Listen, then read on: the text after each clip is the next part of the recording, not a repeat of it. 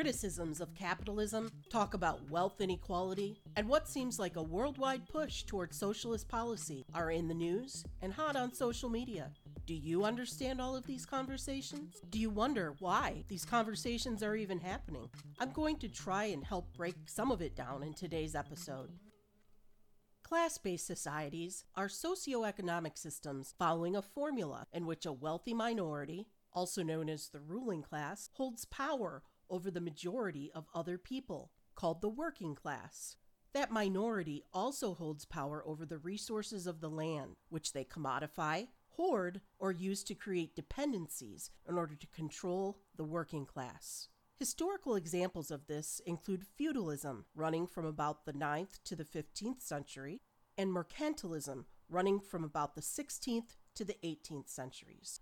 The ruling class role was filled by monarchs and then private monopolies that were protected by the state, such as the British East India Company, and even state backed piracy. In addition to economic division, class based societies also enforce social divisions that place wealth and celebrity on pedestal, while at the same time disparaging the working class who supports their lifestyle. Capitalism is the socio-economic system we live under today. It too is a class based society. Our ruling class contains billionaires, multimillionaires, corporations, and our government rather than kings and queens or privateers. The ruling class has bought our politicians, whom they now control thanks to the SCOTUS ruling Citizens United. It recognizes corporations as people and allows them to contribute vast sums to political campaigns that were previously legally limited or outright illegal. Because of the structure of our socioeconomic system, members of the working class as individuals do not have the same power to influence policy as does the ruling class. We do not possess the level of wealth or influence to compete with these billionaires, and it shows in the ever growing chasm between the rich and the rest of us. Before I go further, I want to encourage you, if you are white like I am, to be prepared for some tough talk that needs to happen. It may feel like an attack, but that's just because we've enjoyed privilege for so long in this system we're not used to being held accountable for it. While you and I didn't build this system that favors white skin, and may only have become aware of just how insidious it is recently, we have and continue to benefit from that privilege. But that comes at a cost to others. Likewise, the ruling class has benefited from their privilege at a cost to everyone in the working class. Capitalism hurts us all. It is important that we do not fall into the trap of hyper-defensive white fragility. This is a term you may see on social media, and maybe you've even been accused of it. It means that we have allowed our pride to get in the way of listening and learning how our attitudes or behaviors actually propagate the structural racism maintaining the class based society we live in. It is a reactionary trap that those at the top want you to fall into so that they can maintain their position by keeping the working class divided. We used to say that there was a middle class here in the US, but you see many news articles and other media now saying that with all of the policy shifts in favor of the wealthy, it has been effectively eliminated. Maybe you reached that conclusion on your own after the Great Recession of 2007 and 8 left you in a lower income bracket, or seeing others have it happen to them. The truth is, the middle class was mostly an illusion of power and superiority made to cater to us white people. We as whites have been given prejudicial preference in getting credit, jobs, education, healthcare, and housing simply based on a structural preference for our skin color. We need to acknowledge this structural, systemic racism, even if we are personally horrified that we have benefited from it. It's part of being accountable and being able to move forward.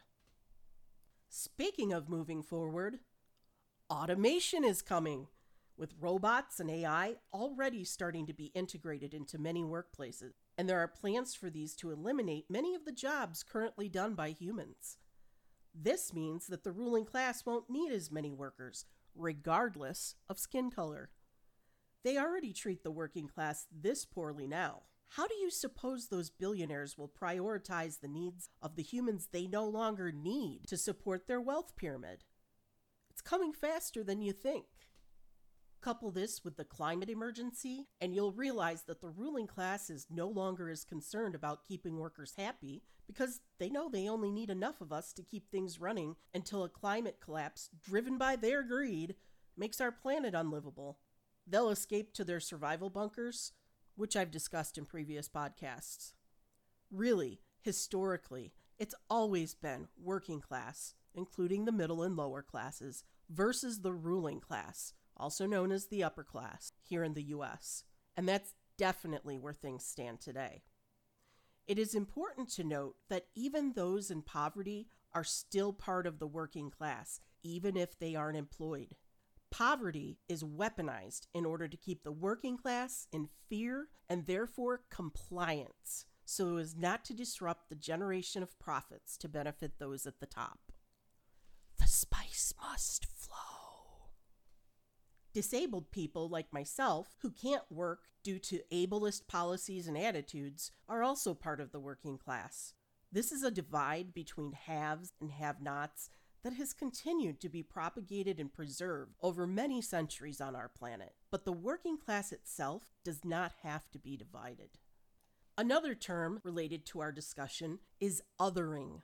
This is a manipulation tactic used to justify the unequal and unjust treatment of groups of people who are different in some way.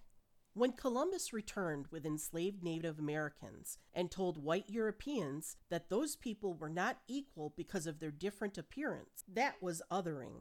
The ruling class benefits from this othering because it means that they can withhold money from those other groups in the form of lower pay, funding for programs serving those populations, and even treat them as lesser humans unworthy of the same rights and protections as others. This also has another benefit to the ruling class. Their derision for certain groups can be used as propaganda to train members of the working class who adulate those at the top of this capitalist pyramid to sow and enforce divisions within the working class. This manifests in racism, sexism, misogyny, homomisia, transmisia, ableism, white supremacy, and so on. You may also hear the associated term marginalized, meaning people pushed to the margins of society and neglected, targeted, and exploited simply on the basis of their differences with the majority. Here we arrive at our next term wealth inequality. This is a sensitive subject for many people because they assume they are the target of its criticism. They're probably not. In 2017, the top 1% of wealthy people in the world captured 82% of the world's wealth. Does that sound like you? If it does, if you are a billionaire listening to this, why? And why haven't you fixed Flint's water yet, you stingy, self centered parasite on society? but I digress. The fact is, you are probably not part of the 1%. In my state of Michigan, the average annual income of a one percenter is $917,701. Sound like you? Median annual household income in our state is just under $55,000. That means that the average annual income of a one percenter is 16 times greater than that of the average worker. Do, do you think that they're doing 16 times the volume of labor? If so, how are they managing this? Because they are, frankly, breaking laws of physics, and scientists probably should be alerted so that they can study these amazing superhumans. you can check the numbers for your own state from a link on the blog. Capitalism was a means for the post mercantilism ruling class to create wage work and attract laborers who would then enable them to manufacture a good or service for which the worker would be paid an hourly wage. Prior to wage work, working people made a living in a variety of ways, including as serfs, farmers, apprentice, journeymen, and master craftsmen. The ruling class wanted to capture more of that wealth for themselves by enlarging their ability to generate profits with a dedicated workforce of their own. But if the workforce is generating those profits, then that means that those profits going to executives, shareholders, and already wealthy people are actually the stolen wages of those workers. If the workers shared equal ownership in that business, those profits would be divided among them equally.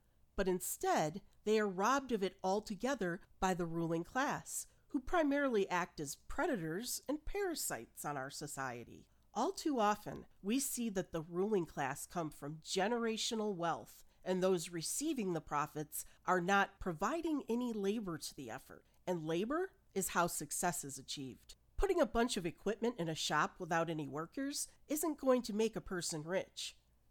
Job creators are nothing without qualified workers to provide their obviously valuable labor. This wealth inequality means that a minority of humans who manage to solve their problems then, either out of fear, greed, or hatred, choose to deny the majority of other human beings their right to then solve their problems. Instead, the ruling class chooses to continue accumulating and hoarding wealth all for themselves, hoarding more than they could possibly hope to spend in multiple generations the ruling class hoards resources and opportunities from other human beings. They don't send the elevator back down for anyone. They create and then refuse to even acknowledge, much less fix, the damage they do to other living things, including the only planet capable of supporting life for any of us. In order to justify their unjust actions, they cite their own alleged superiority and the inferiority of others. When evidence for these outrageous claims is demanded, those predators and parasites use a variety of fallacious argumentation to defend it. They attempt to claim superiority in parentage, physiology, and tradition.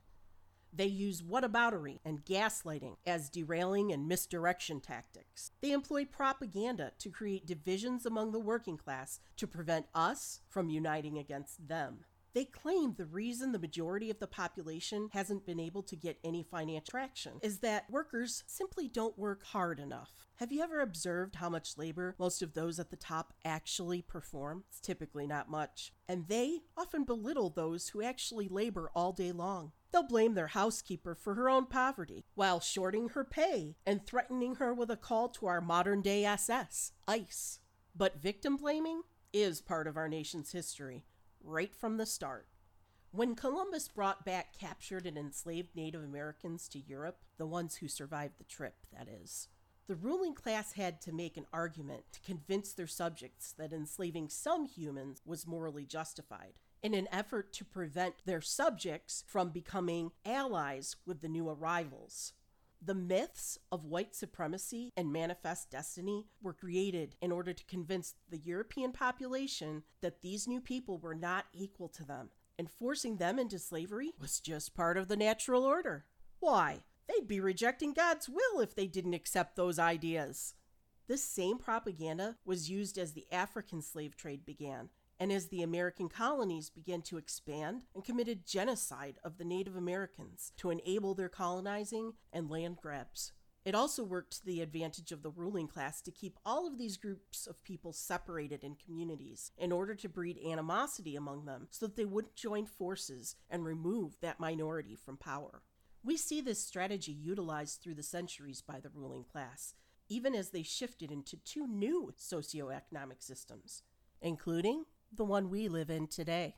This structural racism that the ruling class embedded into the very fabric of our society and that they continue to nurture and defend has meant that many of us white people haven't even realized just how indoctrinated it is in our minds and culture until we come into personal contact with black friends and become aware of the social injustices that they have always faced. Yes, even during the Obama era. There has been a long history of redlining and enforced segregation in America because the ruling class has been so successful in exploiting the racial divide. This is done in order to prevent the forming of relationships that could lead to working class unity. We must deprogram the propaganda of the ruling class from our minds, and racism is an aspect of their propaganda. Did you know that until Columbus returned with those enslaved Native Americans, Europeans did not even consider white skin as a part of their identity? It wasn't until they saw skin color different from their own that the Europeans even considered their own skin color.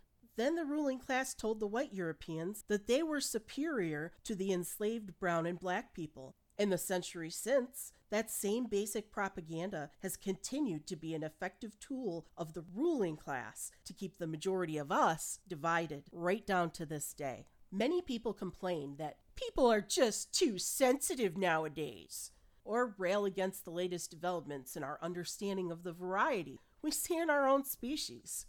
But that's just more propaganda, creating a bias against people different from them. They may say that they find it too complicated to keep up with.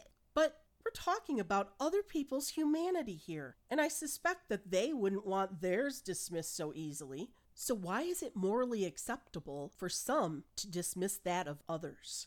Capitalism is designed to keep us so swamped that we don't have time for one another, and so exhausted that thinking about such deep issues can seem overwhelming, complicated, and if you aren't personally affected, you may brush it off.